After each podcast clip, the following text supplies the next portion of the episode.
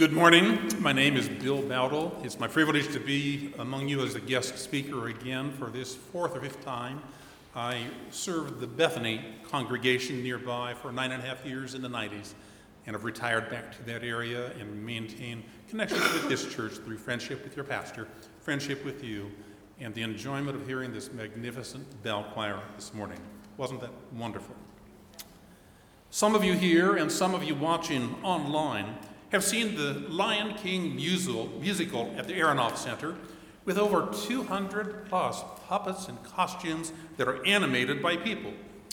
Or you've seen Jim Henson's Muppets with Miss Piggy, Kermit the Frog, and don't you just love those two grumpy gray hairs in the balcony? puppets can really entertain us. But puppets are limp and hollow and lifeless unless people animate them with human voices and human hands.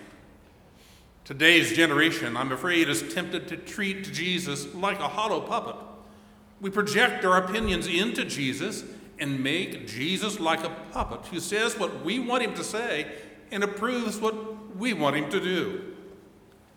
When Janet and I visit our granddaughters in Kentucky, they often want me to play with them, making shapes with Play Doh. I've molded things like dolphins, cats, human faces, sharks, and more. Play Doh, you see, is so malleable that you can shape it however you want. But if we try to reshape and remodel Jesus to match our preferences, we don't really serve the real Jesus. We just worship a false imitation. Now, some generations tried to make God so static and distant and unreachable that he seems so far beyond us. But I think our generation tries to do the opposite. We're so in the culture of freedom loving America with all of our individualism that we try to seek to make a Jesus so much like us that he affirms everything that we do and never challenges us. In today's Bible verses, God reminds us God does not change like a chameleon to copy every latest trend that comes blowing through the air. There are two words, two words that I'm going to focus on this morning that are in all of our Bible texts. The two words show us who God is, the two words show us who Jesus is, and the two words from the mouth of Paul show who God wants us to be. You can see the two words in my sermon title and in your series title for this series of messages the two words, I am. Let's visit three different scenes in the scripture where the I am words are used. And first, I want you to walk with me into the grounds of the Jewish temple in Jerusalem. And there we'll see Jesus standing there, circled by a group of angry Jewish teachers. They are claiming Abraham is their father in the faith, because you see, he was their ancestor both physically and in faith 2,000 years before that moment. But hear their hostile attack on Jesus. You can hear it in their tone. Are you greater than Abraham? Who do you think you are? And Jesus' answer stunned them. He declared, Before Abraham was born, I am. Now, Jesus' words may seem dull and tame to us, but those very words almost got Jesus killed early. His accusers scrambled to grab nearby rocks, ready to mash his skull and kill him by stoning. Why did Jesus' words upset them so badly? Jesus, you see, was claiming to be greater than their favorite Abraham, their forefather. Jesus was claiming even to exist before Abraham's birth, 2,000 years before. And Jesus was claiming to be divine, the great I am using one of God's names that God had used to describe himself. The question for the series has been Who is Jesus? 50 years ago, I was nervous on one special day when I was walking into a Lexington mental hospital for the purposes of gaining additional pastoral training. Well, as an aside, aren't we all feeling kind of anxious these days it seems almost like our whole world is a mixed up mental hospital. And included within the mix ups are a few with scary, scary sociopathic patients and some of them in halls of power with their finger trying to get too, lo- too close to nuclear launch buttons. Back to Lexington. In that Lexington mental hospital, there was a male patient that stood up near me. He was friendly. I could still see him wearing the bib overalls, and he had a daisy tucked into his top pocket. I introduced myself. I am Bill Bowdle. What's your name? And he caught me off guard when he replied, I am Jesus Christ. Oh, he seemed kind, he seemed sincere, he seemed calm. And my heart went out to him because I could sense that he was struggling with very deep delusions of grandeur. But what about when Jesus was claiming divi- divinity in Jerusalem? Was he also afflicted by delusions of grandeur? Or, in the words of his accusers and his attackers in those moments, was he guilty of being possessed by a demon? Jesus stood there, calm, composed, confident. But they wondered how could he pretend to outrank Abraham? How could he apply God's holy name to himself? There it is, two contrary pictures of Jesus demonic or divine, a madman or the Messiah, a hollow puppet or the heavenly prophet. Now, to be sure, Jesus was fully divine. He had human flesh that could feel the sting of the flagellations of the whip that the soldiers brought against him. He had blood that they could spill. He had lungs that quit breathing and a heart that stopped beating there upon the cross. He was fully human. But the Bible also declares that he was fully divine. In Matthew, he's called Emmanuel, which being interpreted means God with us. In John, Jesus said, I and the Father are one. In Colossians, Paul has this verdict about Jesus He is the image of the invisible God. Now, his rock grave could not lock Jesus in a prison of death. The third day on Easter Sunday, he rose from the dead and he appeared alive to a group of women, to the 11 disciples, eventually to a group of 500 believers, all of that before he ascended to heaven 40 days after Easter. In Romans, Jesus was declared the Son of God in power by his resurrection, says Paul. Now, Jesus' disciples, I am persuaded, did not embellish his story by injecting false doses of divinity into his human DNA. Don't forget that on the Easter weekend, before Easter Sunday, his disciples were defeated. His disciples were doubters. They weren't so anxious to believe in the resurrection, they didn't believe that promise of what was coming until they met the risen Christ. And then in 2 Peter 1:16, Peter assures us if we have doubts about their credibility, he says, We did not follow cleverly invented stories when we told you about the power and the coming of the Lord Jesus Christ, but we were eyewitnesses of his majesty. He was excited about that which he had seen and touched and known. They knew, and Jesus knew, his divine identity. And he claimed for himself as he walked this earth a divine name that God had revealed to Moses in the Old Testament as Jesus said, Before Abraham was born, I am. Now let's shift back into the Old Testament scene, that second scene, to learn more about that name, I am. What was happening in Exodus? In Exodus, the Egyptians were abusing the Jewish people and race as slaves. But those Jewish slaves were multiplying so rapidly that Pharaoh ordered the killing of the infant males in order to slow their expansive growth. To save her son, Moses' mother floated the infant Moses in a basket in the bathing waters that were near Pharaoh's daughter. She saw the basket floating there and asked that the basket be retrieved. And she rescued infant Moses and then adopted him into her household. Forty years, four decades later, Moses left that adoptive Egyptian family and he rejoined the Hebrew people. And then 40 more years, four decades later, at age 80, Moses met God at the burning bush, where God called him to be the deliverer to rescue the Jews from slavery and bondage in Egypt. As most of us would probably do, Moses protested. he said that the, the people won't accept my leadership. I have no standing with them that they would accept me. And he questioned God if they ask me who it is that has told me to lead them out of Egypt, what will I tell them? What is your name, O God? And here in scene two, God revealed a sacred, simple name. God said to Moses, I am who I am. Tell them I am has sent you. But that name doesn't sound so special, so marvelous here to us. We use those two words all the time.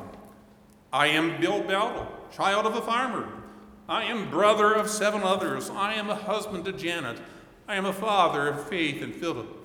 And I'm a grandparent to four of God's most precious gifts to humanity, except your grandkids. or you might say, if you were speaking, I am Jane, a Mason physician. I am John, a Chester CEO. I'm James, a Lakota coach. We may say I am all the time, but we can't say it like God said it. Only God can fully say, I am who I am. Only God can truly say, No one created me, no one birthed me, no one can redesign me. I am who I am, and eternally so. God is not a hollow puppet not a play, play doh deity that we can just reshape however we want and to whom we can insert our hand to make him say whatever we want him to say. God is the ultimate solid rock of reality. And oh, how much we need to look to, lean upon, and stand upon that solid rock of divine reality. God alone is self existing God alone is self caused. God alone is self defining. He is the great I am that could say, I am who I am. Well, God used Moses to lift up the notion of God high above the Egyptian deities. The Egyptians claimed, for example, that the bright sun was a god. They claimed that the rising waters of the Nile was another god. They even claimed that Pharaoh was one of their highest and greatest gods. But what did God do with the plagues that descended upon Egypt? God shut down Egypt's false gods.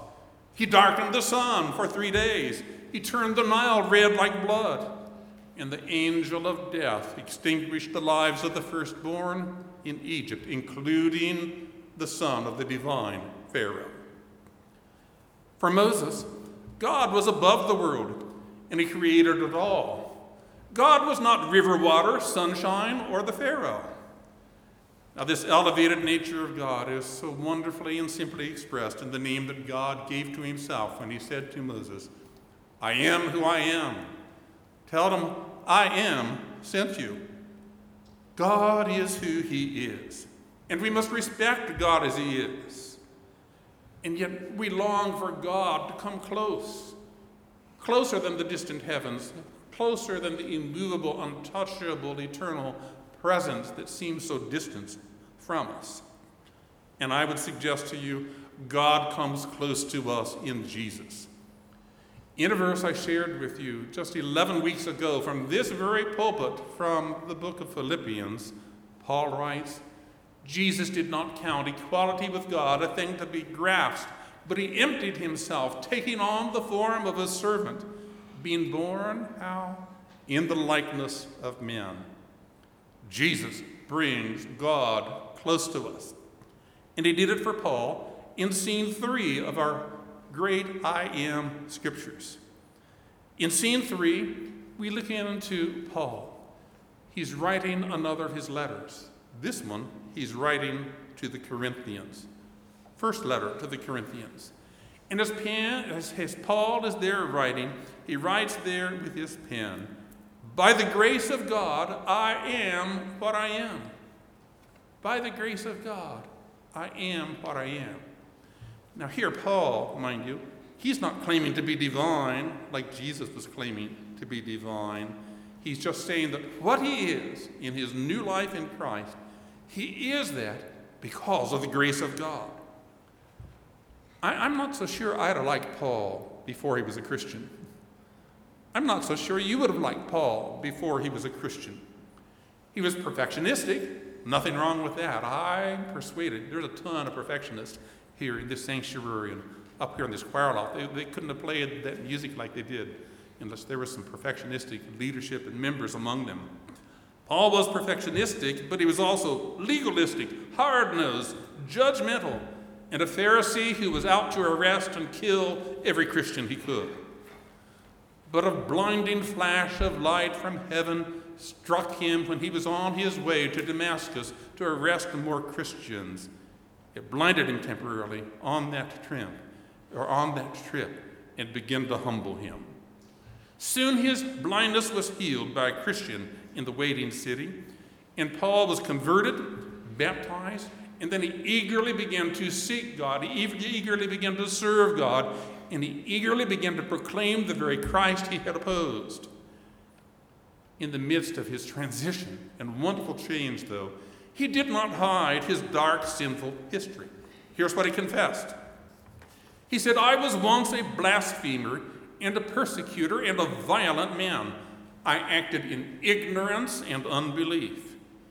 And then he says in another passage, Jesus came into the world to save sinners, of whom I am the worst. Quite a confession for a man like Paul. Well, in our third I am text from Paul, Paul gave credit to God's grace for changing his life. Hear those words from Corinthians, 1 Corinthians 15:10 again, where Paul declared, "By the grace of God I am what I am." And he further described that grace in Timothy. He said, The grace of our Lord was poured out upon me abundantly, along with the faith and love that are in Jesus Christ. He became new by God's grace. He became a new I am. I believe that you and I can become a new I am by God's grace, reaching into and reaching up for that new identity that God always planned for us, designed for us to be. There may be addictions embedded in our body chemistry, but I do not believe that they are meant to be our ultimate identity and destiny. Unholy habits may be wired into the chemistry and the neurology of our brain, and the bad habits and choices we've made may cling to us, but they're not meant to be our forever identity damaged emotions that trouble us, sometimes haunt us, and have infected our deepest heart.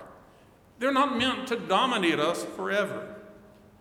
Even our genetically rewired predispositions, which sometimes push our choices outside God's will, don't have to rule us forever.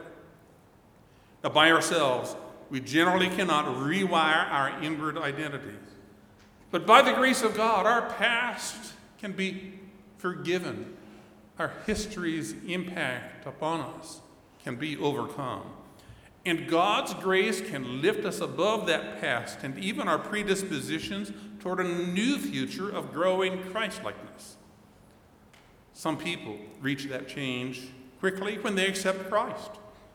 Others find that change coming more gradually as they struggle past failures that frequently occur and with God's help, learn to rise above them.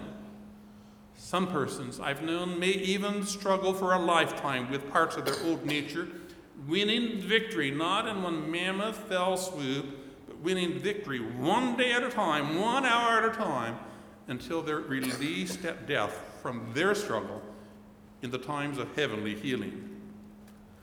But our temptations, and our old nature must not derail us into rewriting God's word as if because we are this way, we can amend God's word to approve exactly what we do. We must not ventriloquize. That's actually a word in, in the dictionary. We must not ventriloquize our voices into the mouth of Christ to make him try to speak words of approval for our forbidden behaviors. Jesus Christ will never be our puppet dancing from the tips of our strings. There was a British boy. He lost his mother at age seven. And four years later, he followed his father out onto the high seas. After a life of great, great upheaval, he eventually became captain for many years of slave ships that were sailing merchandise to Africa. And from Africa, then they loaded on board that despicable business of slave trade. And it would transport those slaves over to the Western world. A stroke in midlife derailed his shipping career, and in the midst of that time, he was converted and he began studies for the Anglican priesthood. But it took many, many years for his Christian conscience catch up to the implications of his Christian commitment. Finally, he renounced slavery fully in 1788, and he supported the efforts to exterminate the British slave trade. Two to three years before his death, he made a confession to a fellow minister after somebody read our text from this morning to him 1 Corinthians 15:10 By the grace of God I am what I am. And here was what John Newton confessed. He said, Though I am not what I ought to be, nor what I wish to be, nor what I hope to be, I can truly say I am not what I once was, a slave to sin and a slave to Satan. I can heartily join with the apostle and acknowledge, by the grace of God, I am what I am.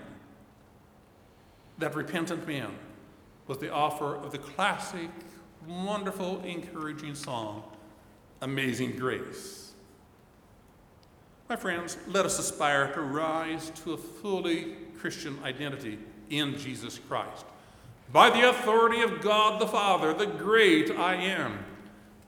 Let us arise to that new identity in Christ by the amazing grace of Christ, the human incarnation, God with us, of the great I am.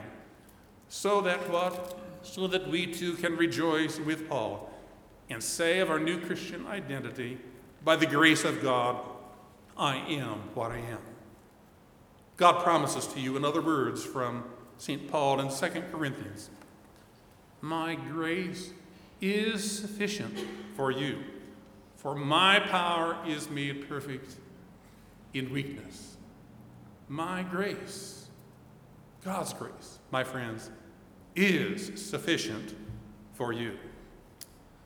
Let's stand now for our closing hymn, and as we declare our love for Christ, sing to the great I am, more love to thee, O Christ.